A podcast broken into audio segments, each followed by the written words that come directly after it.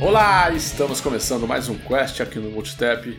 Eu sou o Rodrigo Gatti e estou aqui com Gustavo Vegas. Fala, meus amigos, tudo beleza? João Paulo Carrara.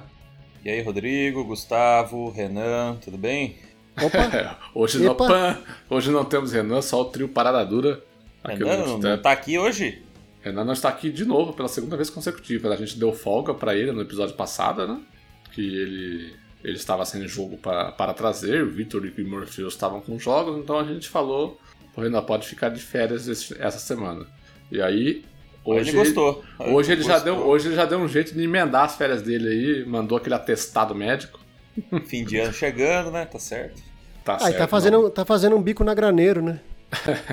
não, brincadeira, brincadeira. Nosso companheiro Renan, ele está de mudança de casa, então ele não pôde estar presente com a gente aqui. Mas na semana que vem, no episódio de. Virar, virar, virar, virar. Ele virar, ele virar. Na semana que vem, no episódio da nova geração, o Renan vai estar aqui, mesmo que ele ainda não tenha os consoles da nova geração, ele vai estar aqui para, para ajudar a gente e de orelha, né, fazer as perguntas. Ah, isso vai ser o mais interessante, né? Porque ele, como não tá na geração, ele vai encher a gente de perguntas é, interessantes que a, que a, grande maioria da galera que não tá na geração tem dúvida. Né? Exatamente, que a gente às vezes pode não lembrar de, de falar, né? Por, por já estar com o console, alguma coisa assim. Bom, mas antes de irmos para o programa da nova geração, nós temos que fazer o programa de notícias da quinzena.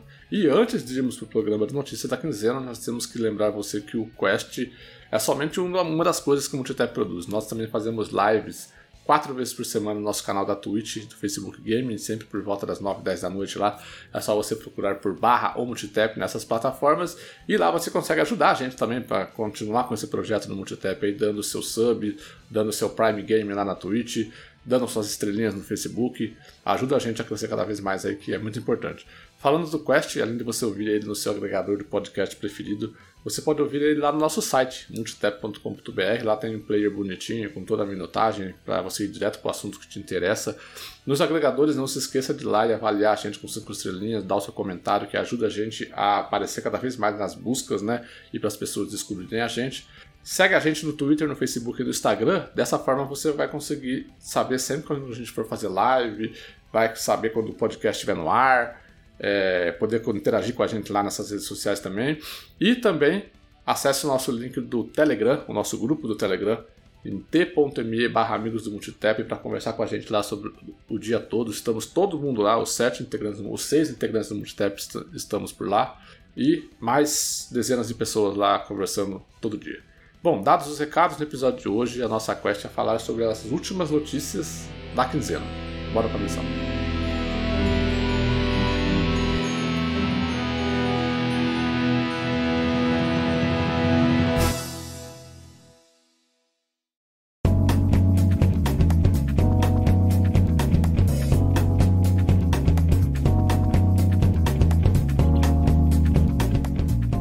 Primeira notícia desse nosso Quest número 43, o Phil Spencer, o dono da, do Xbox, o Phil Spencer, o head de Xbox no, no mundo, ele deu uma entrevista gigante para The Verge, que você pode conferir lá no site dos caras em texto, toda a, a transcrição da entrevista, mas ele deu originalmente no podcast né, deles lá.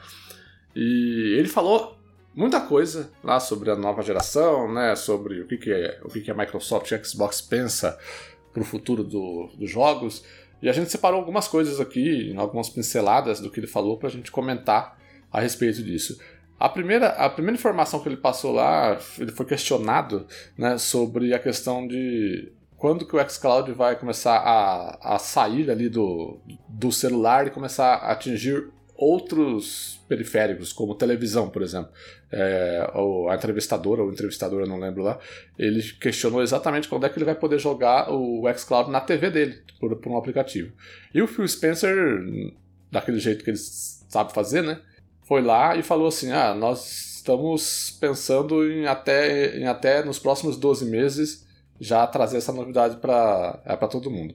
Ou seja, ele meio que já deixou certo que em 2021 até dezembro de 2021, nós teremos um aplicativo para as TVs do xCloud e a gente vai poder, é mais um, um, um, local que você, assinante do Game Pass Ultimate aí, que você já vai receber o xCloud junto, você vai poder colocar o seu catálogo lá e jogar direto na TV.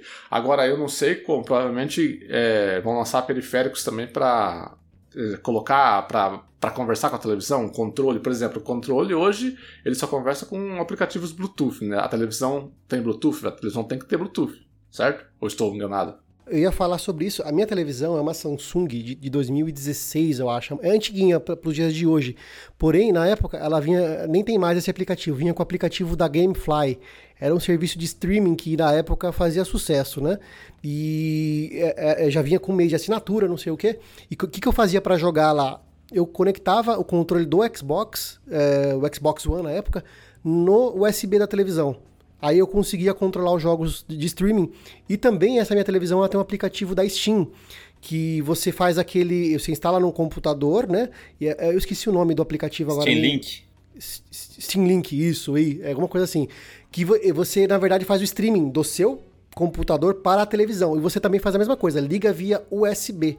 Né? As TVs mais modernas agora, é, todas têm Bluetooth, cara. Você pode ligar caixa de ah, som. Para pode... fazer o sistema de som, né? Isso. Principalmente o, as centrais aí de, de é, home theater, Exato. elas é, é para poupar pelo menos o fio da, do áudio, né? Exato. Elas foram substituídas todas por Bluetooth. Você só tem que se preocupar com o fio de energia, né?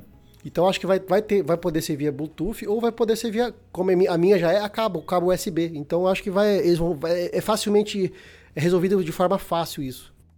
Entendi. Na entrevista também, é, na entrevista não, é, nos últimos meses, na verdade, em outras entrevistas, o Phil Spencer ele, ele expressou a vontade da Microsoft é, lançar em 2021 também uma espécie de é, Apple TV, Fire Stick, um, um Google Chromecast para colocar na televisão. Eu acredito que então esse, escolhe, esse aparelho. Escolhe uma letra aí, escolhe uma letra aí. Esse vai ser o Xbox o quê? é verdade, Xbox Stick. Ué, então, mas, mas, não pode, mas não pode ser. Não, tem que ser uma letra. Ah, cara. tem que ser uma letra, né? Tem que ser. É. Xbox Series. Não pode, não pode ser S. Series T de TV. Pode ser, ué. É. Pode ser o Xbox Series TV né? Olha que maravilha. E vai continuar uma zona os nomes que ninguém vai entender nada. ele, vai, ele vai ser um Chromecast mesmo, porque você vai poder jogar, vai poder usar aplicativo, vai poder fazer tudo que um, um Chromecast da vida faz, o Fire Stick, etc. Eu tô chutando, né? Eu acho que vai ser um negócio desse. Aquele da Amazon é isso, não é? Aquele serviço da Amazon vai, vai vender um dispositivo também? O... Não, não, não. O Hulu é o de vídeo, da... é outra coisa. Você está falando Luna? é Luna. Isso, eu acho que vai ser assim também. Não vai, vai vender um dispositivozinho lá que você vai conectar e vai fazer controle, essas né? vezes. É. É, mas é o da Amazon não vai vender, é, não vai criar um dispositivo, porque a Amazon já existe um dispositivo desse daí, o não Fire é? Stick, né? É o Fire, Stick. É, o Fire, o Fire Stick. Stick é da, é da Amazon, exatamente. É.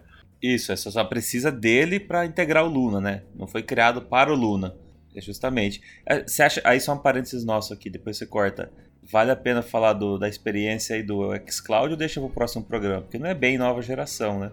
Mas como assim, da experiência do xCloud que você já, você já conseguiu testar? Ó, o Gustavo tá aí jogando, ó, stream aí. Eu vou ser sincero, eu testei. Uh, eu testei via. Eu tava fora de casa, eu testei o Minecraft uh, Dungeons e não consegui jogar 10 minutos no negócio. Nem na internet fixa lá da casa da minha mãe, nem pela Vivo. 4G Plus. Mas eu posso, se vocês quiserem, eu posso ir tentando testar mais um, mais um pouco nos próximos dias aí. Mas eu, a minha primeira experiência. É, e, e, assim, eu, eu testei com, com, com um controle é, touchscreen, cara. Foi bem legal. Tem vários jogos que eles colocaram com touchscreen, que você não precisa usar o controle do Xbox. É, eu, e eu, eu fiz a experiência também, tanto no Wi-Fi quanto no 4G, porém do, do outro modelo, né? Do, do que eu acesso o meu Xbox como servidor. Ah, isso é, aí é belezinha, cara. Eu fiz no trabalho e fiz na casa da minha mãe. É, com o controle do Xbox por Bluetooth no celular, jogando no celular. E, cara, eu fiquei assustado com, com como funciona. É muito foda, né? É, fiquei assustado. Joguei, cara, eu joguei Mortal Kombat, que é jogo de luta. Pus o Forza, que é corrida, coisa que depende do input ali instantâneo. E, cara, eu não fui prejudicado em nenhuma vez. Fiquei assustado mesmo. E eu vou te falar um negócio, cara, dá para fazer também, dá pra, eu, eu já fiz isso, é, eu não lembro como que eu fiz, mas eu, eu consegui jogar com um controle ligado no console, mas fazendo streaming no, no, celular. Eu não sei que gato que eu fiz lá, eu consegui. Eu também já fiz isso. e é legal também, cara. Da, da, a mesma, o, o delay é mínimo.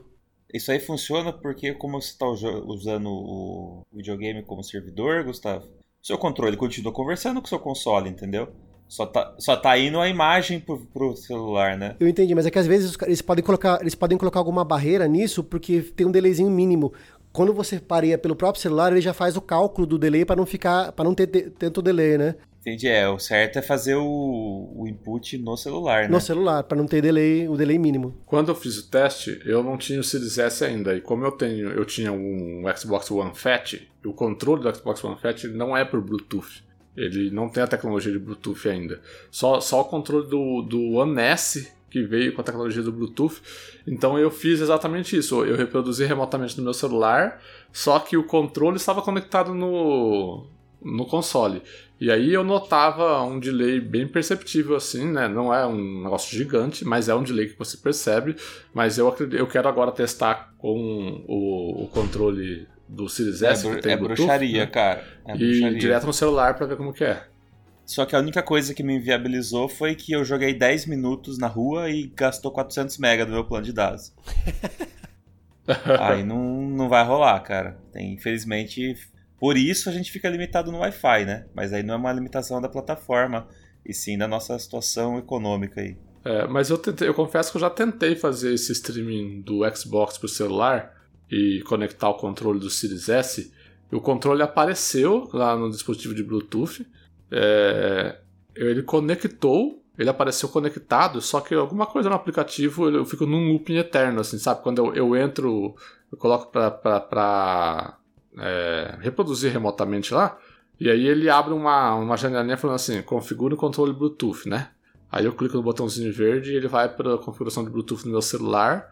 O, o, o controle aparece conectado, só que daí quando eu volto o aplicativo ele tá naquela tela ainda, não consigo sair daquela tela. Eu não consegui fazer funcionar o controle no, no aplicativo. Não sei se eu tô fazendo alguma besteira ou o que tá acontecendo. Deve estar. Tá. É, com certeza.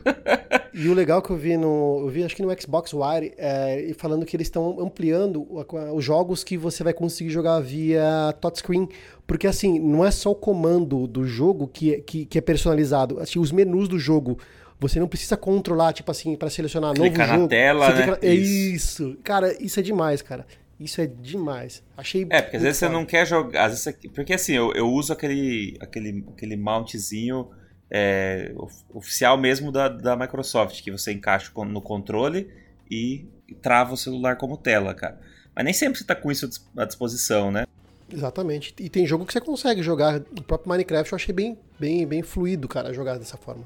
O Phil Spencer disse ainda na entrevista, ele elogiou o DualSense, né, o controle do PlayStation 5, que bastante gente tem, tem comentado aí sobre as funcionalidades dele. Inclusive o Guga vai trazer bastante sobre isso no nosso próximo podcast, mas se quiser comentar um, fazer uma prévia agora, Guga, pode ficar à vontade, tá? Ele ele elogiou né, o que a Sony conseguiu fazer com o controle e disse que é muito importante que a indústria é, como um todo aprenda uns com os outros, né? Ele citou o caso do Wii, por exemplo, com o controle de movimento, que a Microsoft utilizou como inspiração para criar o Kinect, né? E depois a Sony também foi atrás e criou o, o, o Move, né? Então, assim, ele ele falou bastante disso daí e comentou também a respeito de que o que ele acha pior na indústria dos videogames é a questão da guerra dos consoles, mas no, o que ele chamou de tribalismo, né? Ele falou que ele acha o tribalismo da indústria uma das piores coisas dela e o que e seria algo que faria, que poderia fazer, que pode fazer ele um dia sair da indústria é exatamente esse tribalismo. Cara, do controle é, é interessante uh, o que ele coloca, porque na geração passada, né? Xbox One e PlayStation 4, já é a geração passada hoje pra gente, né? E pro mundo dos games, né? Quem inovou ali foi, foi, foi a Microsoft, né? Uh, trazendo o Impulse Trigger para os controles, né? Coisa que foi melhorada, melhorada agora pro, no, no, DualSense, né? E eu acho que é justamente, justamente isso, cara. Sa ele elogiou a, a, a, ideia da Sony sair da caixinha, de inovar. A Sony, na verdade, fez agora. Ela, não vamos dizer que ela que ela, ela inovou muito. Ela, ela pegou a ideia da Nintendo, né? Como sempre a Sony consegue fazer, pega as ideias da Nintendo e, e vai lá e, e, trabalha em cima e faz uma coisa ah, pra época, né? Então, mas, mas isso tem, tem, tem que ter a, a, coragem de fazer isso. Podia ter dado errado, né? Podia tem que ver um... a adesão, a adesão dos terceiros, né? É isso que vai, vai determinar o sucesso ou não, né? Porque que, que, porque que vai ser perfeito e funcionar muito bem nos jogos próprios, a gente não tem dúvida, né? Como já, como já tem sido esse o retorno, né? De que, de que é muito bom. Mas para realmente ter sequência, precisa que os estúdios aí dos grandes AAAs ad ad façam adaptações, né, para que ele funcione tão bem. E eu acho que a, Sony tem adotou uma, uma estratégia, algumas estratégias para que isso ocorra, de dos jogos de, de empresas terceiras saiam com funcionalidades para o DualSense. A primeira, a primeira estratégia que ela adotou é o seguinte: você consegue usar o Dual, o Dual Shock 4 no PlayStation 5, só que você só consegue usá-lo para jogar jogos de PlayStation 4 na retrocompatibilidade. Por que, que eles estão fazendo isso? Porque vai lá o cara é, vai querer usar o DualShock 4 para jogar PlayStation, jogos de PlayStation 5. O desenvolvedor foi lá, se matou, gastou com pessoal, com hora, com funcionário, não sei o que, para o cara lá jogar com controle de PlayStation 4 que não tem essas funções. Então ela, ela fez essa barreira. Você só consegue jogar DualShock 4 no PlayStation 5 jogos de PS4. A segunda estratégia que a Sony adotou é o seguinte: uh, na versão beta do, do, do, Steam já tem compatibilidade com o controle com o DualSense 5. Só que essa, essa, essa compatibilidade ainda é limitada, ainda não, não funciona a questão da, da, da vibração, dessa vibração diferenciada e nem os gatilhos com o gatilho. Qual que, é, que eles usam mesmo? Áptico. Gatilho áptico, áptico né? Isso é, o gatilho áptico, ele não, não, usa ainda, mas a tendência é que em breve isso já seja poss possível, né? E que, uh, ou seja, o público de PC vai poder também é, usar essas funções. Então vai ampliar. O cara, quando vai fazer o jogo para PlayStation 5, vai estar tá fazendo também com o público de PC, se quiser habilitar essa, essa função, né? Então vai ser do, duas plataformas a utilizar. Então, essas duas estratégias são interessantes e a gente vai saber se vai funcionar só no decorrer da geração mesmo. Mas eu acho que vale, vale a pena investirem sim. É, eu, eu, gosto pra caramba, né? Quando tem, quando tem essas novidades e quando é, muda um pouco, né? É o que você falou, né? Dá a sensação que é algo novo, né? Mudou o console e, e tem um, algo novo, né? Então acho que isso é legal. Só que ao mesmo tempo, acho que a indústria ela não pode se direcionar e, e tratar esse, esse, esse feedback especial aí, toda a qualidade que tem, como a essência do jogo, sabe? Eu acho que as funcionalidades de, de comando, movimentação e tudo mais, elas podem ser aprimoradas com isso, mas eu acho que ela não pode ser exclusiva a isso, porque você vai acabar limitando, é, por exemplo, questões de acessibilidade, né? Então a gente tem trazido para cá às vezes notícias de que a gente tem controles especiais, controles adaptados. É, agora tem o prêmio de acessibilidade, lá que a gente falou no último programa, né? No na premiação do, dos melhores do ano, tem até categoria especial para quem pensa em acessibilidade. E se a indústria for por esse caminho, né, de você precisar de um controle mais evoluído e com que a, que a jogabilidade dependa daquele feedback, dependa daquele é, preciosismo, né, naquele detalhe, é, você pode estar excluindo muita gente, né, da, do, do jogo. Então acho que é super legal você um jogo de corrida você ter aquela sensação perfeita do, gatilho abaixando mais, do gatilho abaixando menos, vibrando, com, com experiência completa. Mas acho que o cara que de repente tem uma dificuldade motora e só quer apertar o gatilho e fazer o carro andar, tem que funcionar também, entendeu? Eu acho que esse é o, acho que esse é o desafio. Fazer experiências que não sejam é, exclusivas é, para uma parcela de jogadores. Eu lógico que não é a maioria, né? Mas acho que é um ponto para se levar em conta, mas que é legal pra caramba você ter esse, essa tecnologia nova e essa experiência de jogar um console novo é su super bom também. Só vou fazer um parênteses aqui sobre essa questão da inclusão e acessibilidade. É, a gente comentou no, no cast passado, né, sobre a, a, Ubisoft, falamos de dois jogos dela, Assassin's Creed e o Watch Dogs, o Watch Dogs, o novo.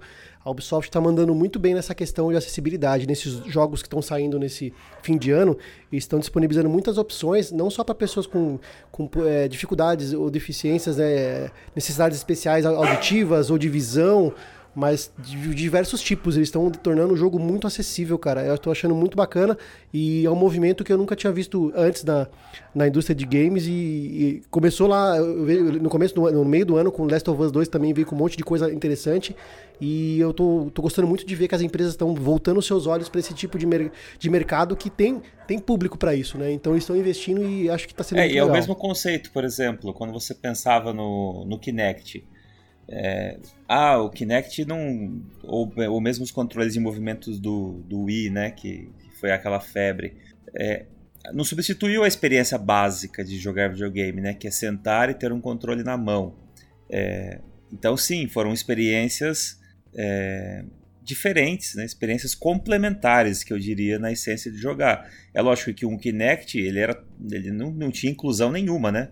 Se uma pessoa tinha deficiência de locomoção, uma deficiência motora, ela estava excluída do Kinect, né? Ela, ela, não podia desfrutar daquilo, né? E da mesma forma os controles de movimentos do, do Wii e tudo mais. Então acho que é legal ter essa experiência complementar, então é, ter um algo a mais para oferecer, mas a essência do jogo ela tem que ser entregue para o maior público possível, né?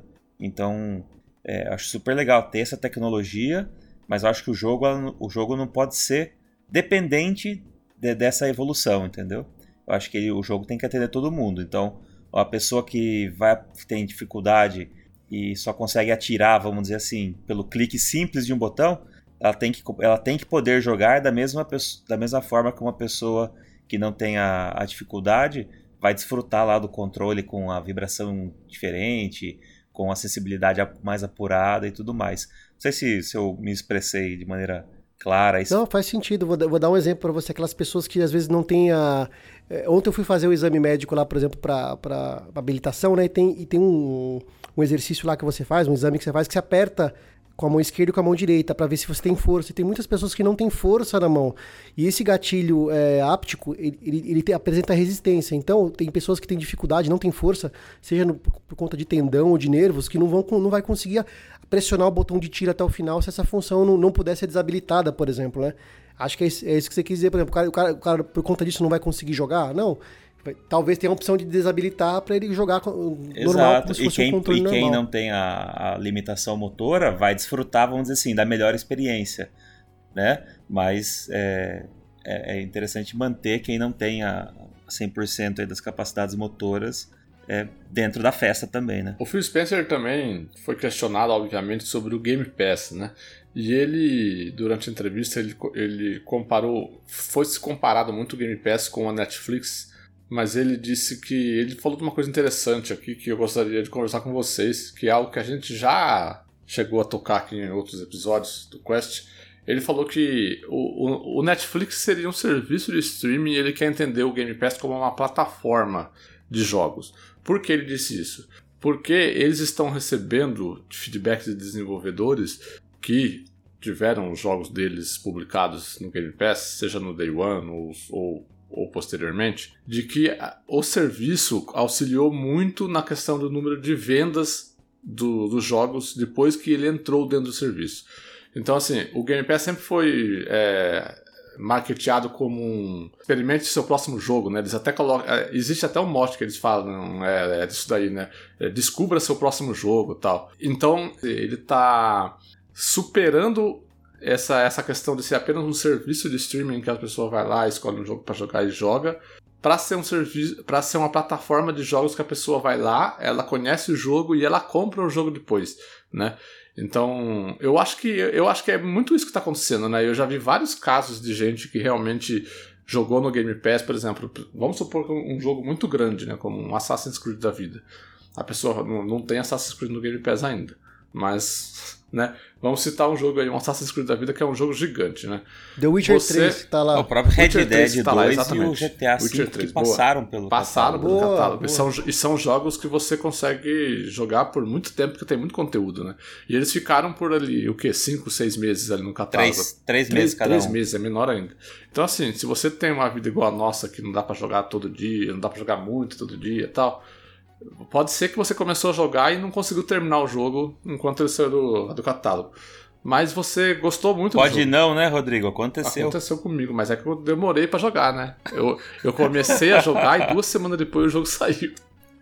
É, então, assim, mas resumindo, é, eu acho que o Game Pass está funcionando muito comum isso mesmo, né? Nós já tivemos de, é, é, depoimentos de desenvolvedores, principalmente desenvolvedores menores, né, indies, é, dizendo que, meu, o Game Pass serviu como um, um, espelho, uma vitrine muito boa pro meu jogo, porque as vendas subiram 150% depois que eu pus o jogo no Game Pass. É, eu, eu, eu, me recordo de alguns desenvolvedores, principalmente de jogos indies, que fizeram depoimentos dizendo que é, eles tiveram as vendas dos, dos, jogos deles aumentaram em decorrência do, do jogo entrar no Game Pass que eles achavam que não seria dessa forma, que eles recebem, assim, a Microsoft vai lá, paga um valor X para o jogo ficar um determinado tempo.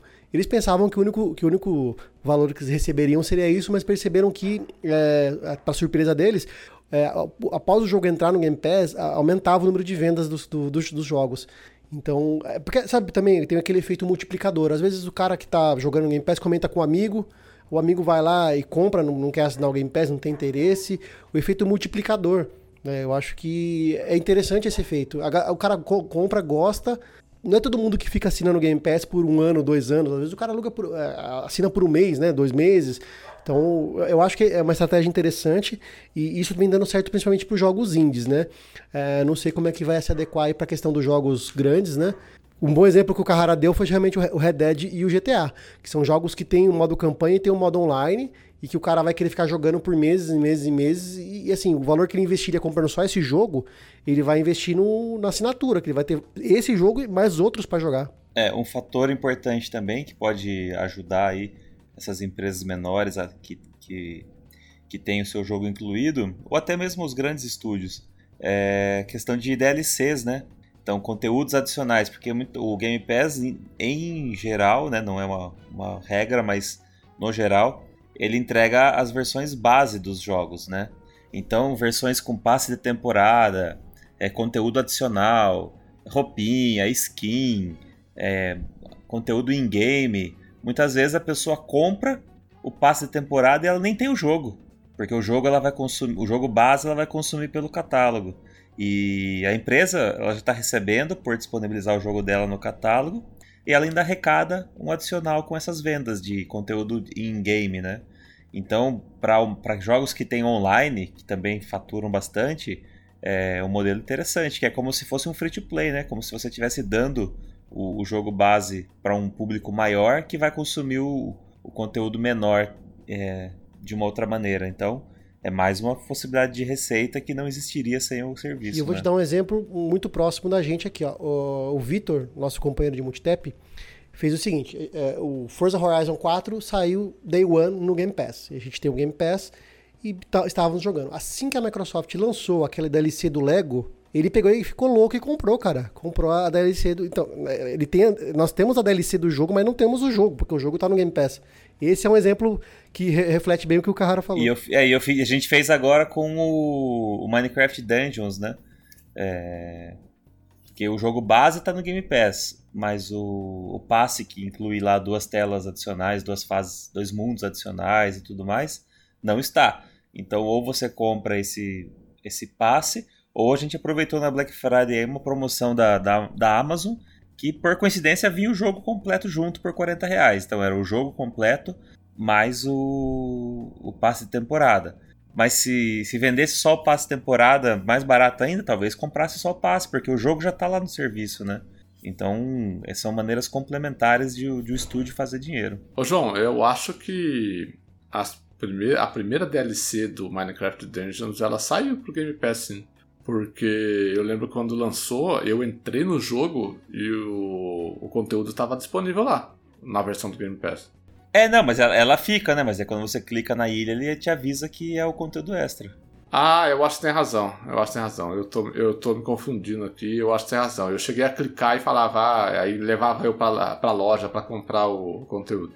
Não, exatamente. É. é, então, mas o Game Pass é o Game Pass é, veio para ficar, né? Serviço que veio para ficar. E agora, por último, o Phil Spencer declarou uma coisa que para mim foi até um pouco, um pouco de surpresa, mas eu posso tá, eu posso é, pode ser por causa do meu perfil de jogador. e do que eu espero da Microsoft. Mas ele declarou nessa entrevista que a Microsoft focou no início de produção do, da série Series, né, dos, é, dos novos consoles deles, focou em fabricar mais Series X do que Series S. É, ele disse que eles fizeram uma pesquisa dentro da empresa e identificaram que a demanda dos consumidores pelo Series X estava maior do que o Series S por ser um, um produto premium, né, um produto high-end ali, e, e por isso eles aumentaram a produção do Series X comparado com a, do Series S, mas mesmo assim não foi suficiente, né, porque esgotou em muita parte do mundo tal. É, é, tem um dado aqui, deixa a matéria, deixa eu ver. O Series X representou a maior quantia de vendas do Xbox no Reino Unido. Nós vamos falar também que representou uma boa quantia de, de vendas no Reino Unido para outra empresa. Vendeu 155 mil unidades de Series, de, de, de Series X no Reino Unido contra 52 mil unidades do Series S. É basicamente 3 Series X para cada, cada Series S vendido. Eu vou falar porque que eu achei meio surpreso, porque assim, é, eu vejo a Microsoft com boas políticas pró-consumidor, né? É, o Game Pass, essa questão do, da, da entrega inteligente, né, do Smart Delivery, e até a própria, o próprio início de geração já com dois consoles, né, um de entrada e um mais premium. Eu imaginava que por essa política para o consumidor eles falariam assim, bom, a gente, eu acho que a gente tem que produzir mais Series S, porque a gente vai vender esse negócio para cacete. Então vamos produzir mais Series S e o Series X é um produto mais, né, mais seletivo ali, a gente não precisa produzir tanto quanto a gente vai produzir o Series S. Mas foi o contrário, né? Impressionante. Mas eu acho que, se eu não me engano, é, foi nessa entrevista, eu vi em algum site uma, sabe, é, é, pílulas, pegou alguns pedaços e jogam como manchete que ele fala o seguinte, que, que na verdade é, o Series S, ele sabe que vai explodir de vendas a partir do segundo ou terceiro ano, que é um fenômeno que ele, que ele é, constatou através de análise do mercado, que assim, geralmente quem compra o videogame no lançamento, ou muito próximo do lançamento, é aquela galera entusiasta. Uhum. A galera que, aquela galera que é o público o público mais casual, que vai pelo preço, que o preço, o preço, é, é, o preço na verdade vai ser o, o principal ponto favorável na, na escolha do console, é, geralmente é no segundo ou terceiro ano de, de vida do console que vai comprar. Então ele falou que isso aí é, já foi planejado para conforme a vida do console for o aniversário for completando vida útil, né? É, a partir do segundo, terceiro ano, a, a, a, produção dos consoles vai, vai, vai ser igualado ou vai, vai pender mais para o lado do Series S. Então acho que faz sentido e pensando no, no público casual que, que demora para trocar o console, espera o preço cair, o, o, troca de, dificilmente troca de console, né? Vai aderir depois no segundo ou terceiro ano mesmo de vida do, do console. Então acho que faz sentido é, mercadologicamente falando. É, tem uma outra informação na matéria aqui a respeito de, da demanda de consoles e da oferta, né? E tem uma coisa não muito legal aqui para todo mundo. O Tim Stewart, que é o chefe financeiro né, do Xbox no mundo, ele revelou numa outra entrevista, não essa da The Verge, é, porque essa da The Verge foi feita com o Phil Spencer, não com o Tim Stewart, ele disse que a previsão é que a, a oferta de Xbox, tanto o Series X quanto o Series S, fiquem escassos até abril de 2021. Então, assim, aquelas perguntas que a gente fez lá no começo do ano, em março, abril, né, no primeiro semestre, é, meu, quanto a pandemia do Covid iria influenciar na produção dos consoles, porque todo mundo falava, não, não vai influenciar, a gente vai ter console disponível, tal, tal, tal, tal, tal. A gente tá vendo agora, né? Realmente influenciou, cara. Os caras realmente não estão conseguindo produzir quanto eles imaginariam, né? E, e, eles preveem aí escassez de console. A gente vai ficar nessa daí de tipo, chega um lote e acaba logo, e aí fica um tempo com pouca unidade, depois chega outro lote, acaba logo, até abril, pelo menos, em 2021, né? É um negócio, é, é um reflexo do, da pandemia, desse vírus maldito que não quer ir embora nunca. É, o que eu vi muita matéria aí com. Matéria não, vi anúncio de PlayStation 5 a 8.500 reais. E fora do Brasil sendo vendido até a 1.500 dólares, três vezes mais. E é, é, aproveitando né, dessa situação de, de demanda alta e baixa oferta. Eu vi um varejista de mercado cinza um, publicar no Twitter um vídeo com um PlayStation 5 assim, e ele falando assim: olha, gente, É, eu tenho PlayStation 5 na loja aqui, mas eu não recomendo vocês comprarem, não. Porque aí ele, fa ele falou: o, o videogame tá vindo pra gente a 1.200 dólares, ele falou alguma coisa assim. E aí a gente tem que colocar esse preço porque senão a gente vai dar o videogame de graça, entendeu? E ele falou assim, então por isso a gente eu recomendo que vocês não, eu recomendo que vocês não venham comprar PlayStation 5 no momento. Eu tenho aqui para suprir necessidade de cliente meu que é produtor de conteúdo, que é youtuber, que precisa do console para conseguir é, para continuar produzindo, né? E não conseguiu comprar em pré-venda, por exemplo. Aí o cara vai lá e ele, ele gasta realmente 7 pau, 8 pau no, no PlayStation 5. É, mas é isso daí, né, cara? A questão da oferta e a demanda. A oferta tá muito, a oferta está baixa e a demanda tá alta, o valor do produto vai lá pra, pra casa do chapéu. Né? Aí, ó, temos a oportunidade de fazer dinheirinho, hein? Vou, vou vender, vender vou vender o meu Series S por 4 mil reais e comprar um X. é, não, mas o Series S, o Series S o pessoal ainda encontra por aqui no Brasil. Inclusive eu vi notícias de uma galera de grupos que estavam utilizando é, bots para poder fazer compras de consoles, de lotes de console, muitos consoles para poder efetuar essa revenda com preço acima do mercado. Isso aí aconteceu é, aí, aí fora do país, aí, galera criando bot de, de, de, de compra para comprar console. E tava tendo sucesso. É, esgotou bem rápido. Ah, os lotes que foram saindo depois daquela primeira, daquela primeira leva de pré-venda, né?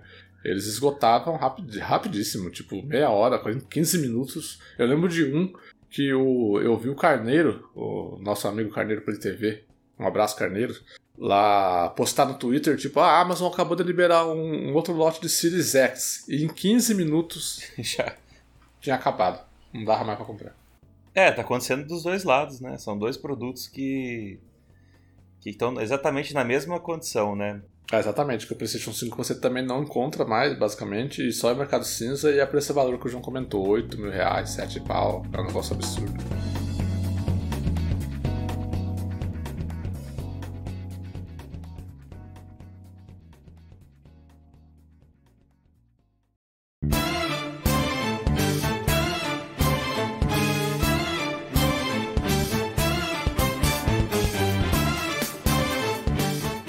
Falamos bastante de Xbox e da entrevista do Phil Spencer. Agora vamos para o nosso bloquinho de rapidinhas das, da quinzena. É, Guga, puxa a nossa primeira rapidinha aí que fala de um jogo muito querido pelo João Paulo Carrara.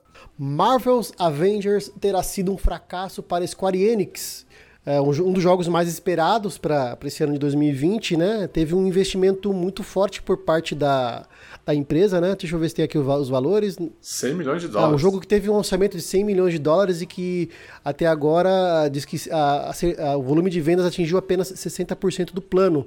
3 milhões de cópias vendidas no jogo até agora. Então o pessoal está se perguntando, e aí, foi um fracasso? Não foi um fracasso? A recepção que o jogo teve foi, foi, foi, é, foi bem misto, né? É, os fãs, como o Carrara, assim, adoraram o jogo, gostaram muito da campanha da campanha single player, né? Mas a mídia especializada e jogadores que gostam do, do da parte mais forte do jogo, que seria o, é, o multiplayer, né? O, é um MMO, né? Seria um MMO, né? É, jogo como serviço, jogo, um jogo como serviço, não, não gostaram, acharam o jogo muito raso e repetitivo, né? E, assim, é, assim, é indubitável que investiu muita grana, só que eu acho que não vai ser agora que ela vai recuperar, ela vai ter que fazer um, um plano de recuperação para o jogo, como a EA possivelmente está fazendo para o Anthem, mas ainda não, não disponibilizou. Mas eu acho que, diferentemente do Anthem, o jogo tem seus pontos fortes, né?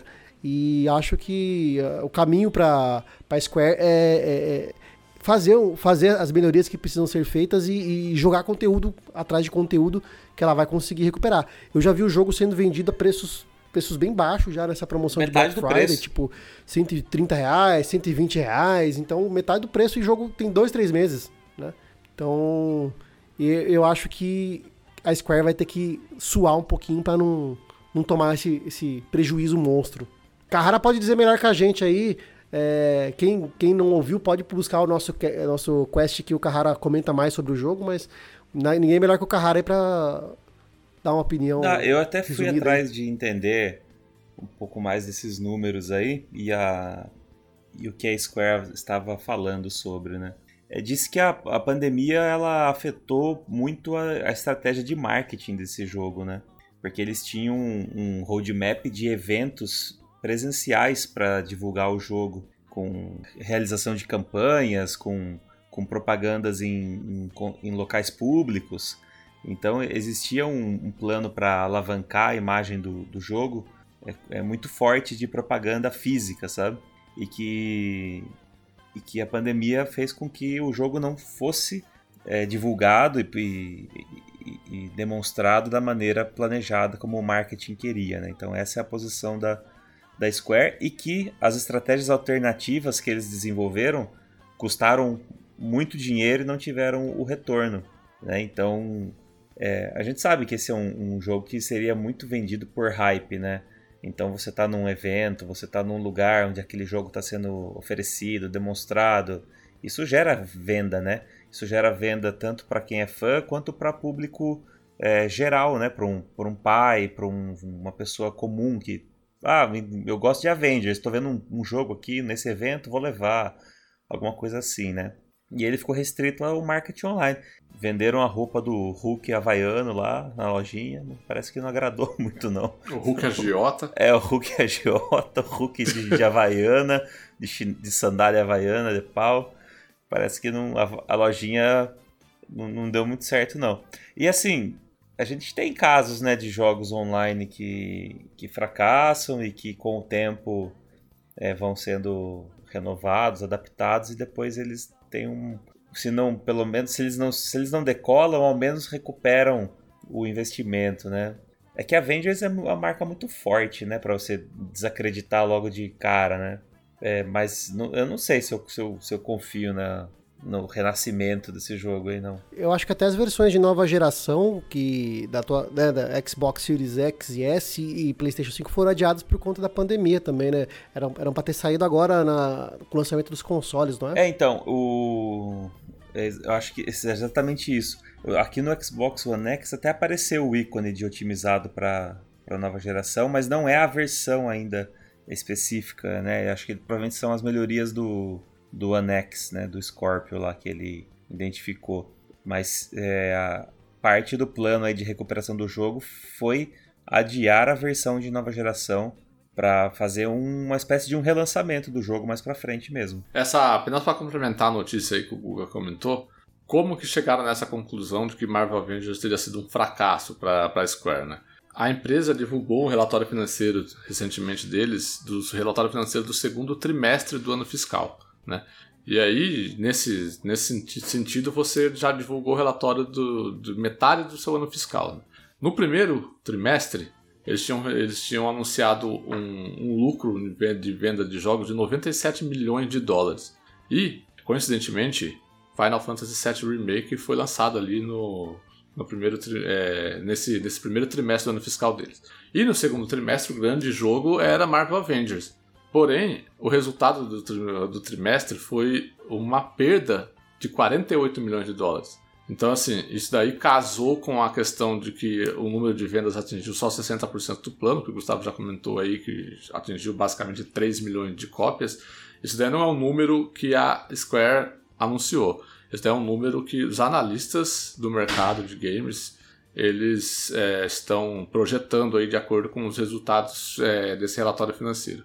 Então, assim, é, é aquele negócio, né? Tipo, eu também achei estranho isso daí que o João comentou, que a publicidade deve ter sido realmente afetada pela questão do, do, do Covid, porque, cara, eu, durante todo o ano, desde o começo, desde que esse jogo foi anunciado, eu vi pouco marketing com relação a, a ele, pro tamanho que é Vingadores, sabe? Eu achava que, meu, esse jogo, ainda mais na reta final ali, do, da metade de 2019 até, até aqui a metade de 2020, quando o jogo foi lançado, porque ele foi lançado em setembro.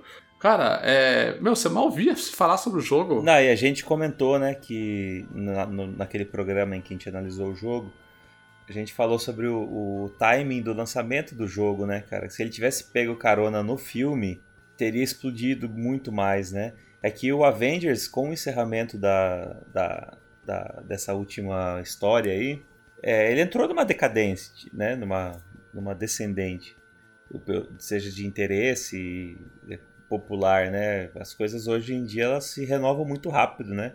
É, tem sempre a, a, a, nova da vez, né? E o Avengers passou, né? O, a vez. É claro que daqui a um tempo vier uma nova geração de Avengers, alguma coisa, vai reacender todo aquele hype, tudo aqui, né? Que é um, um, é muito gigante, né? Mas hoje não tem como negar que, que está na baixa, né? É, hoje você tem outras, outros, outras franquias em evidência, né? Tá na, tá, tá na vez de outro, né?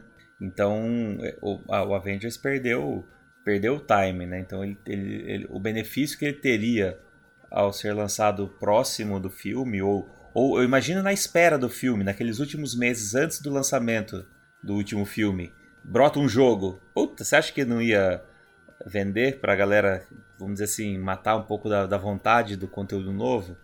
Mas o timing do lançamento do jogo foi terrível. Mas vamos lá, vamos falar de coisa boa. Vamos falar da Nintendo no Brasil. Cada vez mais perto, cada vez melhor. É uma saga, passo né? A passo uma ela saga, vem, né? vem vindo, né? Vem vindo, vem vindo. Ah, mas a gente já falou de bastante coisa, né, que a Nintendo tem feito aqui pro Brasil. Para o bem e para o mal, né? E agora tem mais uma novidade que é, finalmente, algo muito desejado por todo, todo mundo que tem o Switch no Brasil, que até então tinha de maneira não oficial, agora tem de maneira oficial, mas a tal da eShop ainda não estava disponível.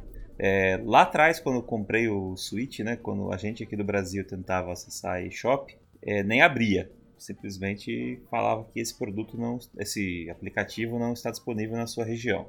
Depois, quando foi lançado o site da, da Store, Nintendo Store no Brasil, é, habilitaram o aplicativo no console, mas só havia a possibilidade de resgatar códigos. Não tinha conteúdo nenhum, não era possível explorar catálogo, não era explora, possível explorar a biblioteca, nada. Simplesmente era um, era um aplicativo resgatador de códigos. Porém, esse, esse cenário vai mudar, né? A Nintendo anunciou nessa segunda-feira, dia 30, então na virada aí do mês, que a eShop vai estar disponível na data de lançamento do programa, não, um dia depois. É, nosso programa, eu sempre penso que o nosso programa é de segunda, mas o Rodrigo sempre já solta no domingo, com o programa já no domingo, né? Isso. Então, no, na, né? na segunda-feira, 7 de dezembro, às 9 da noite, o jovem padawan aí que tiver com o seu Switch conta brasileira vai poder, enfim, é, clicar lá no aplicativo e acessar o catálogo direto do console. Parece um negócio tão besta, né? Pensar que um console tem uma loja de, de jogos para comprar, né? E, e, você vai contar isso para alguém, a pessoa fala assim, ué, mas como assim não tinha? É, não tinha, cara. Mas agora vai ter. A eShop do Brasil vai ter mais de 400 jogos e aceitando é, métodos de pagamento como boleto, cartão de crédito e já com preços todos em, em reais. Então, ah, vamos agora, o próximo passo é esperar ver o chat de voz no, no console. É, e os jogos em português, né? A gente estava comentando antes do, do programa aqui que a Nintendo precisa dar um passo cada vez, né? Deixa a Nintendo dar um passo cada vez. Primeiro, agora, agora primeiro, ela voltou pro Brasil, começou a vender oficialmente. Agora vai colocar loja brasileira. Agora o próximo passo vai ser começar a localizar os jogos. Ah, ó, aí quando localizar os jogos, meu amigo, porque, ó, jogo, jogo que tem que ser localizado é jogo da Nintendo, né, cara? Jogo pra família, aquele jogo pra todo mundo. Aí todo mundo vai lá, vamos jogar o Mario. Aí o Mario tá tudo em aí inglês. Aí o Brasil pô. vai parar, né? Aí o Brasil vai parar. Aí o Brasil para de verdade. É, mas convenhamos, o Mario não, não tem tanta questão de, de, ter, de ter localização, mas um Zeldinha, meu amigo, um Super Metroid, quando saiu um Metroid novo aí. Esses jogos aí é essencial você ter, um, ter a tradução, a localização, acho que vai ser o diferencial. Mas como você falou, Gato, pra família, né? Mario Party, Mario Kart, né? identificado em português, localizado em português pro, pro amiguinho jogar com a amiguinha. Exato, é, né, pô? Os jogos aí pra família, você colocar o filhinho de 10 anos, de 8 anos pra jogar lá, o moleque vai falar, pai, não tô entendendo o que tá falando aqui. Eu, não, eu só não achei informações sobre o preço, né? Mas eu imagino que deva ser o mesmo praticado da, do site, né?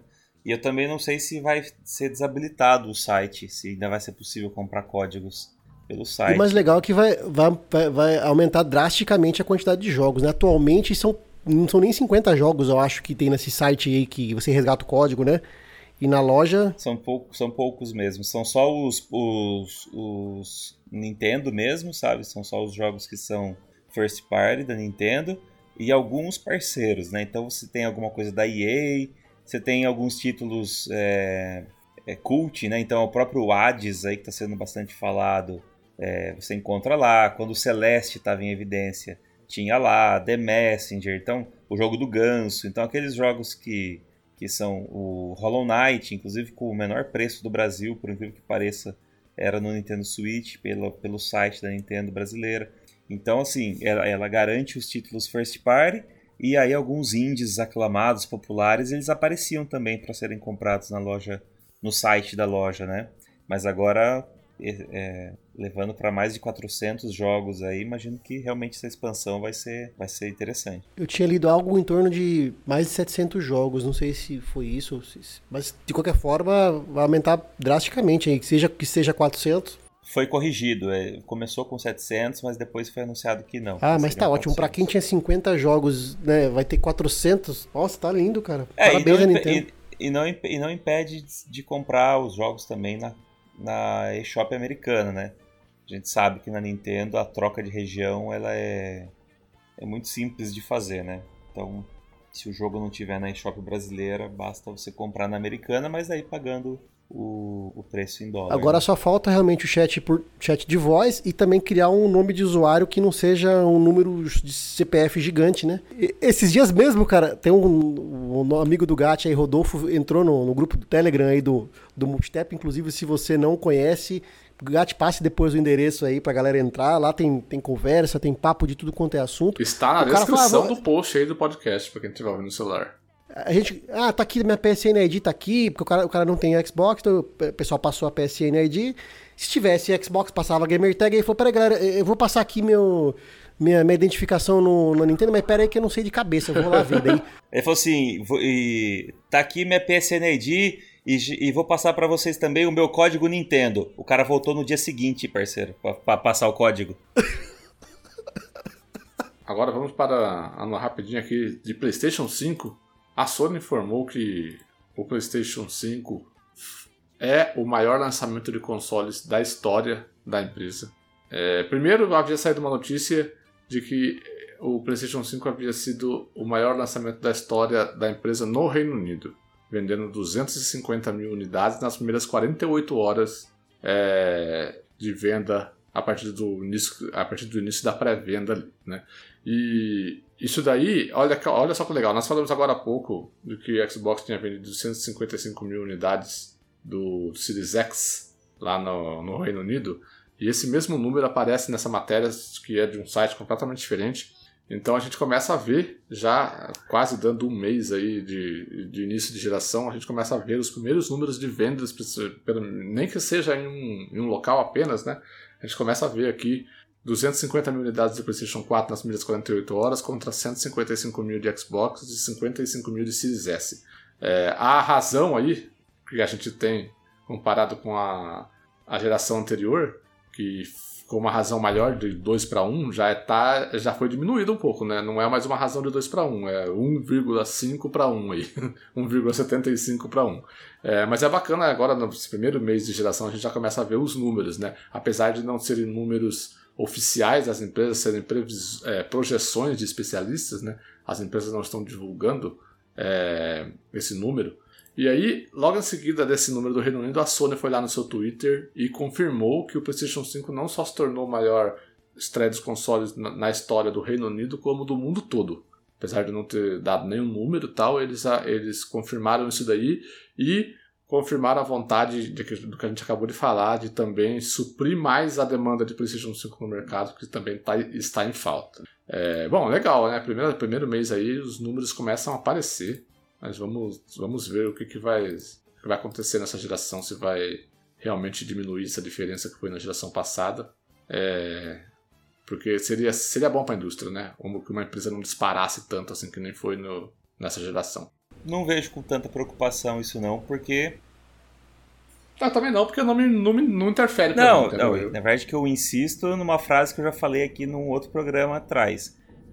Quem continuar usando venda de console para medir vencedor de geração é porque não entende nada desse negócio. Só isso que eu digo. Quem continuar medindo o sucesso de uma empresa na geração da mesma forma que fazia para comparar é, Mega Drive com Super Nintendo, precisa dar uma, uma repensada aí no, no, nas coisas. Exato. E continuando com o PlayStation 5, agora uma coisa não tão, tão legal, principalmente para os usuários do PlayStation 5 que estão fazendo gracinhas por aí. Há contas e consoles de PlayStation 5 sendo banidos por uma prática que está sendo conhecida como a, a prática do PlayStation Plus Collection. Só para contextualizar o que está acontecendo. PlayStation Plus Collection é um serviço de jogos é, que a Sony lançou junto com o PlayStation 5 para os usuários que comprassem o PlayStation 5 agora no lançamento. É, jogos que são exclusivos dela, da geração anterior, mais alguns jogos de, de third parties também. Né? É um pacotão de jogos ali que você, sendo assinante da PlayStation Plus e dono do PlayStation 5, você consegue resgatar para você jogar no seu PlayStation 5 ali. O que está acontecendo? Descobriram que se você colocar sua conta da PSN no PlayStation 5, resgatar PlayStation Plus para você, você consegue jogar os jogos da PlayStation Plus Collection no seu PlayStation 4. Aí, obviamente, os brasileiros inteligentes foram arrumar um jeito de ganhar dinheiro em cima disso. Tinha gente vendendo o serviço na internet. E, obviamente, não ia demorar muito para acontecer de os primeiros, as primeiras contas e os primeiros consoles serem banidos e começou a acontecer. É, a Sony está descobrindo isso daí, essa prática, e está banindo não só a conta da pessoa, está banindo o console, ela está brincando o console, você não consegue mais usar o console. É, tá, rolou hoje, inclusive, aí nos grupos do Telegram que eu participo, imagens, prints de grupos do Facebook de gente que estava fazendo isso daí. O cara, olha só, o cara colocou a história, a história dele é que ele estava ajudando o grupo e ele já tinha feito esse procedimento aí que eu comentei em cerca de 150 a 200 contas. o cara exagerou pouco, né? Que alma nobre, é, né? Então, que alma nobre, né? Nossa, que impressionante como você é um cara bom. É, então a Sony notou isso daí, obviamente, né? Um console entrando conta, saindo conta, entrando conta, saindo conta. Pô, tá acontecendo alguma coisa, ela foi lá e bloqueou o console do cara. Aparece uma mensagem que esse console está bloqueado permanentemente ou temporariamente. Não sei se há um jeito de desbloquear, não sei né? Mas é como se tivesse brincado o console mesmo, você não consegue fazer mais nada. Vale lembrar que no, no programa último aí, o Gustavo sugeriu pro, pro, pro ouvinte fazer isso, né? Eu sugeri fazer pro amiguinho, não para fazer pra torcida do Flamengo e do Corinthians junto, né? O amiguinho, tipo um, dois carinha que pedia aí. No, né? Exato, pros amigos, assim, ó, se você fizer pra, um, pra uns cinco amigos, a Sony não vai bloquear o seu console. Mas se você fizer pra 200 Abusou, pessoas... né? Né, meu amigo? Alguma coisa de errado tá acontecendo, né? Entendeu? Então, assim. É, é mas assim, isso. isso é, só acontece também porque ela deu vacilo, né? De. De não prever alguma uma, uma trava aí, né? De sei lá. Porque na verdade a pessoa ela não teria que acessar esse catálogo no PlayStation 4 de maneira alguma, né? Porque foi, foi anunciado como um produto de PlayStation 5, né? Então, é, é uma, é, na verdade, é uma falha de sistema que está sendo explorada pelo, pelos jogadores aí, né? Pelos oportunistas, né? Não vou nem falar jogar. É igual quando, é igual quando a gente, quando a gente é, generaliza torcedor de futebol, né? A torcida de tal time é, e no fim é só aquele bando de criminoso que usa a fachada do time para para se aproveitar ali e, e, brigar e arrumar confusão. Nesse caso é a mesma coisa, não são jogadores, né? São oportunistas que agora estão explorando essa falha. Quando a falha estiver no iPhone, ele vai lá fazer no iPhone. Quando estiver no, no Samsung, ele vai fazer no Samsung, né? Vive disso, né? Então, é, o errado, na verdade, é a Sony ela não poderia nem permitir que esse catálogo fosse resgatado no Play 4, né? Porque é um produto de Play 5. É, no Xbox acontece algo similar, porque a, a, conta da Microsoft ela não tem região. Quem tem região é o dispositivo, né? Então, o seu Xbox ele é de uma região X. Mas basta você reiniciar ele em outro país e ele passa a ser daquele outro país, né? E às vezes os, jo os jogos gratuitos do mês da Xbox Live são diferentes em regiões, como o Japão é, ou alguns países da, da Europa. E era muito comum a gente simplesmente reiniciar o console em outra região e resgatar aquele jogo para sua conta. A Microsoft de um tempo para cá ela alterou ah, os termos do, de, do serviço. Então a, agora ela está escrito lá que é passível de, de banimento quem faz isso. Porém, ela não corrigiu a brecha. Quem é possível você simplesmente trocar a região e ir lá e resgatar o jogo. Tem que fazer por sua conta em risco, mas o que ela fez foi adicionar nos termos de serviço que você não pode fazer isso. É basicamente o que a Sony está fazendo agora. Ela, ela disse que não pode, mas sistematicamente ela continua permitindo. Vou né? usar um outro exemplo, só que dessa vez da, também da Microsoft, mas que não há brecha. Uh, o Xbox Game Pass é um serviço para Xbox One e Series X e S. Não funciona no 360. Se o ca... Tem jogo de 360 para você baixar no serviço. Só que se você acessar uh, o seu Xbox 360, lá não vai ter, você não consegue baixar os jogos do catálogo, porque tem essa barreira. É, e é, é, mas é diferente porque lá não tem um aplicativo de Game Pass também, né, para centralizar o catálogo, né? Mas tá querendo dizer que se eu for direto na loja do, e procurar aquele jogo, eu não consigo baixar, né? Então, mas do PlayStation 5, se você, você, é, o jogo aparece para você na loja normal também, no PlayStation 5. Então, se você for lá resgatar no PlayStation 5 na loja, ele vai aparecer na sua, no, no PlayStation 4, ele aparece na sua biblioteca para baixar. É, então, mas é, é, é, brecha de sistêmica isso, né, cara? Os caras os cara lançaram a, a, o, prog o programa. O, os caras lançaram o programa da Collection e não, não testaram essa porra direito. Sim, cara. sim, mas, mas dava para eles, dava pra eles bloquearem.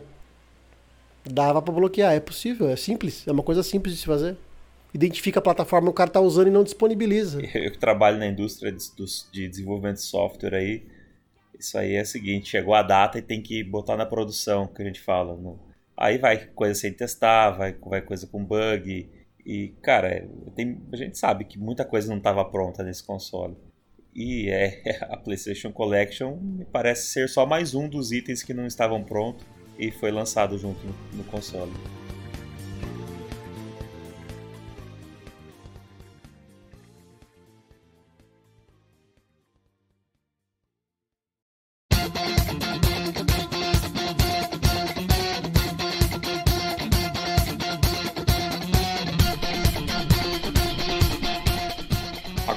Nosso bloquinho de jogos da Games with Gold, PlayStation Plus, Game Pass, da Epic Game Store. podia nem, podia nem falar, né? Podia nem falar da Games with Gold aí. Meu é, a gente fala, né? Porque, né? É, já a gente fala só por protocolo. A Games with Gold de dezembro de 2020, ela terá The Raven Remastered no, no dia, do dia 1 ao dia 31 de dezembro, disponível para você baixar. Bleed 2, do dia 16 de dezembro ao dia 15 de janeiro. Esses jogos são jogos é, do, do, Xbox One e, e Series S, né? X, para você jogar via retrocompatibilidade. E Xbox, jogos do Xbox 360, o Saints Row Get Out of Hell, do dia 1 ao dia 15 de dezembro. E Stacking, do dia 16 ao dia 31 de dezembro. Os jogos da PlayStation Plus, que vão estar disponíveis do dia 1 de dezembro até o dia 4 de janeiro, são Worms Rumble, Rocket Arena, aquele um jogo até lançamento aí da. É, não é da Ubisoft, é da EA, né? É do EA Play. Está agora disponível para os assinantes da PlayStation Plus. E Just Cause 4. Então são jogos que você pode baixar do dia 1 de dezembro até o dia 4 de janeiro. E eu acho que continua disponível o Bug Snacks no Play 5, né? Isso, são dois meses dois de Bug meses. Snacks, exatamente, bem lembrado. Agora, falando de, do, do, serviço da Microsoft que está bom, né? Que é o Game Pass. O Game Pass anunciou nessa semana 17 jogos para dezembro. Eu vou falar aqui rapidamente. O primeiro deles, e acho que o que mais chamou a atenção, é Control, né? Que vai chegar para xCloud e console no dia 3 de dezembro. Já chega amanhã, no dia dessa gravação. Então, quando você estiver ouvindo esse podcast, já está disponível para você jogar Control aí, o último jogo da Remedy. Phil Spencer avisou, né? Ele errou uns quantos? Uns sete meses. Ele errou um ano, mas, mas um ano? acertou. Não, não tô, tô chutando. Eu lembro é que ele, que ele vazou na informação. Falou, né? não falou era assim, falado. É, Falou, não era pra ter falado. Putz. Mas beleza. Doom Eternal para PC, também disponível a partir do dia 3 de dezembro. Heaven, que é um lançamento, chega para console e para PC no dia 3 de dezembro também.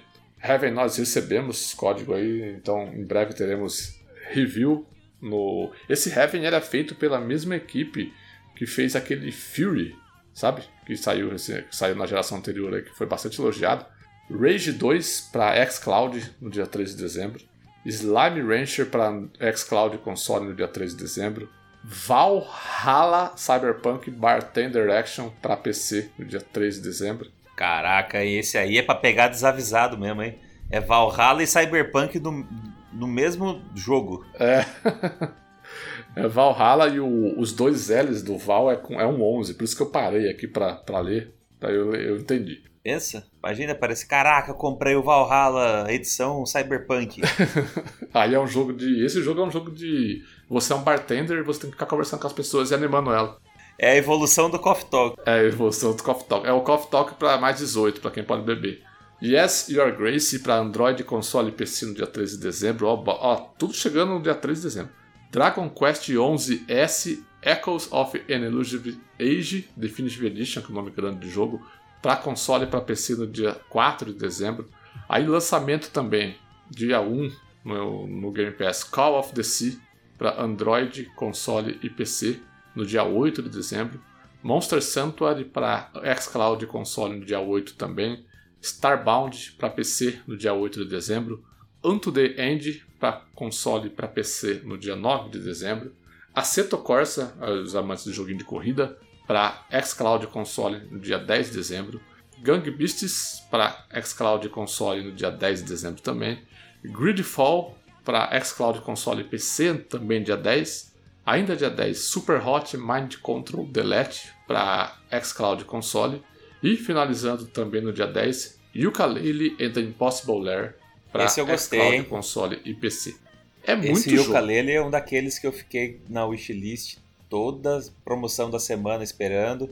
Apareceu por três vezes e nas três eu falei, vai vir no Game Pass, não compra, vai vir no Game Pass. E eu fui segurando. A última vez apareceu por 50 reais. Eu falei, é hoje, vou comprar.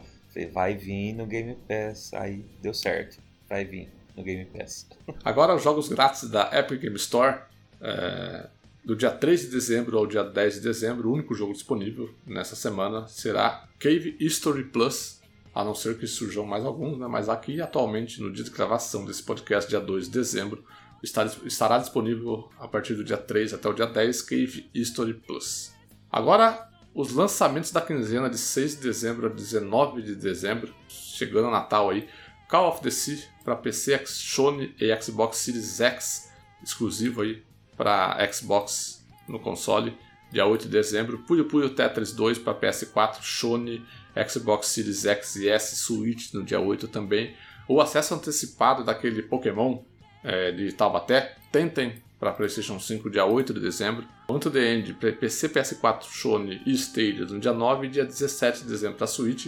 Aí sim, Cyberpunk 2077, o GOT de 2021 para PC, PS4, PS5, Sony, Series X, Series S, Stadia no dia 10 de dezembro. Será que vai sair mesmo dia 10? Foi só uma interrompendo, foi, era verdadeiro aquele tweet estava numa conta do Cyberpunk lá falando, pessoal, queria contar para vocês que na verdade nunca existiu jogo nenhum.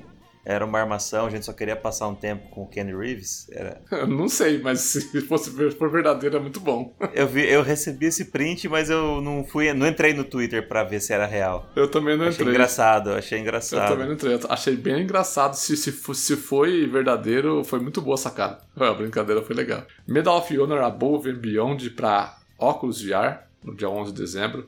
Collection of Saga Final Fantasy Legends para Switch, dia 15 de dezembro. E, fechando aí essa quinzena, Airborne Kingdom para PC no dia 17 de dezembro.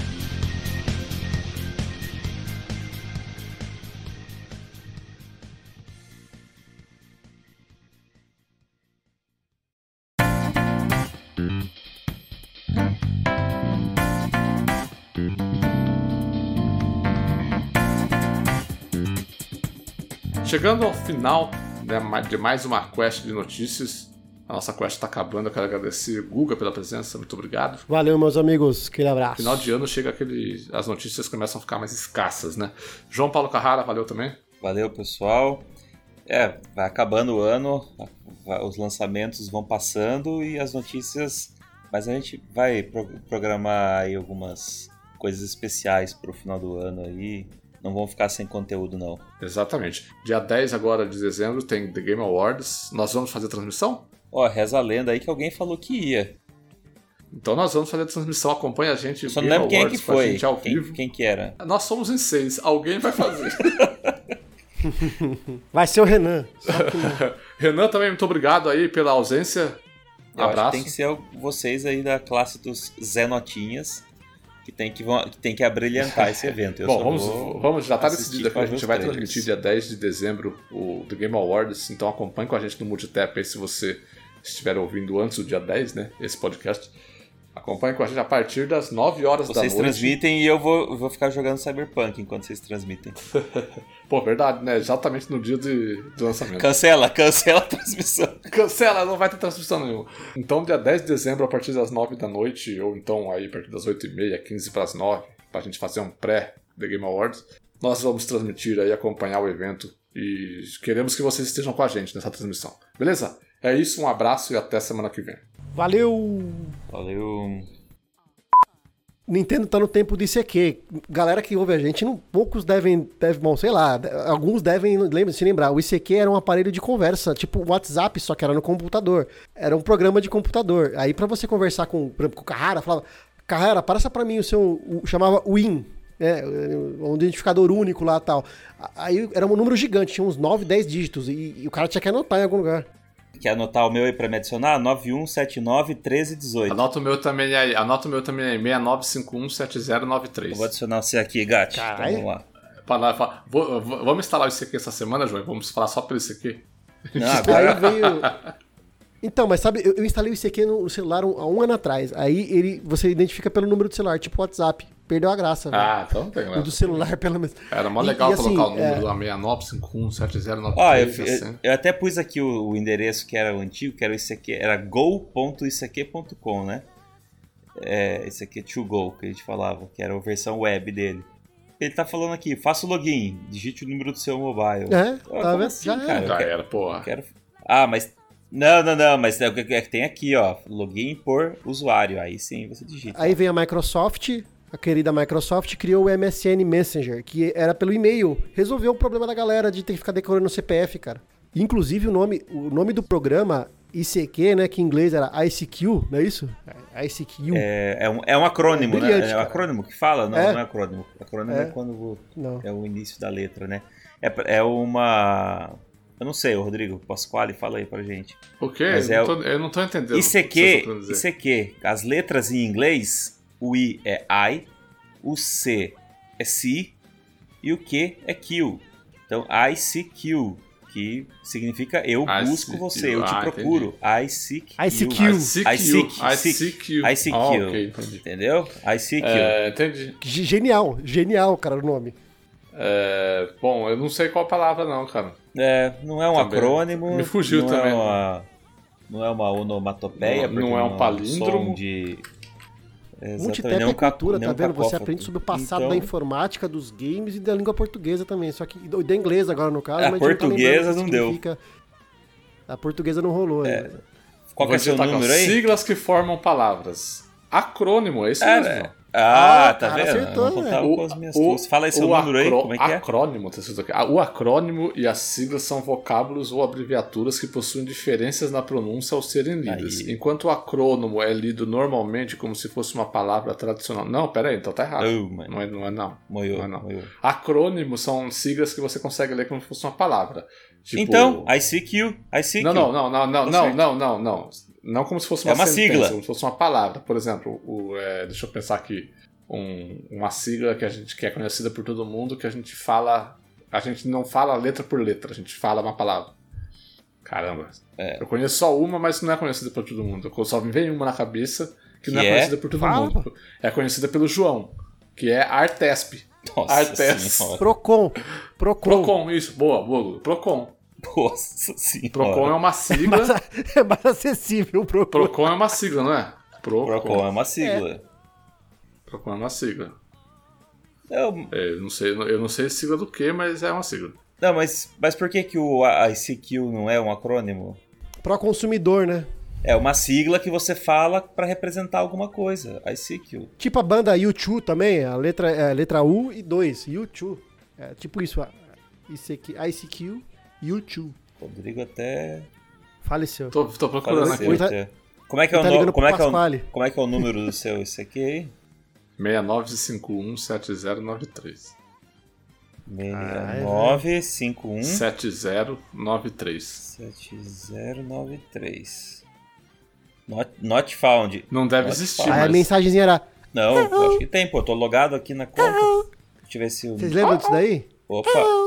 Coloca o som aí, Rodrigo. Aí eu lembro uma época que o ICQ não permitia você mandar mensagem offline, era só online, era uma bosta. Aí depois eles implementaram a função de você deixar. A pessoa tava offline, mas você deixava a mensagem, a pessoa quando entrava Adicionar recebia. contato, Puta, agora coisa linda. sim. Bons tempos. Novo contato. Le- Mas é, como assim, velho? Ele só deixa eu adicionar o número por telefone. É, realmente é uma tristeza. Pô, pelo barulhinho da mensagem já sabia se chegava era uma URL, que era aquele barulho de vidro quebrando. Sim. Lembra? Fiz mensagens. Muito foda, cara. Muito, muito bom tempo. É, só que me desanimou ver as pessoas com quem eu conversava aqui na época que não tava, tava valendo a pena, não. Ah, tem umas que eu tô vendo aqui que eu tô lembrando de boas, boas conversas. Ah, eu, tá, eu, tava, eu tava lendo sobre acrônimo, acrônimo e retroacrônimo. Bom, beleza. Vamos, vamos partir pra última rapidinho aqui?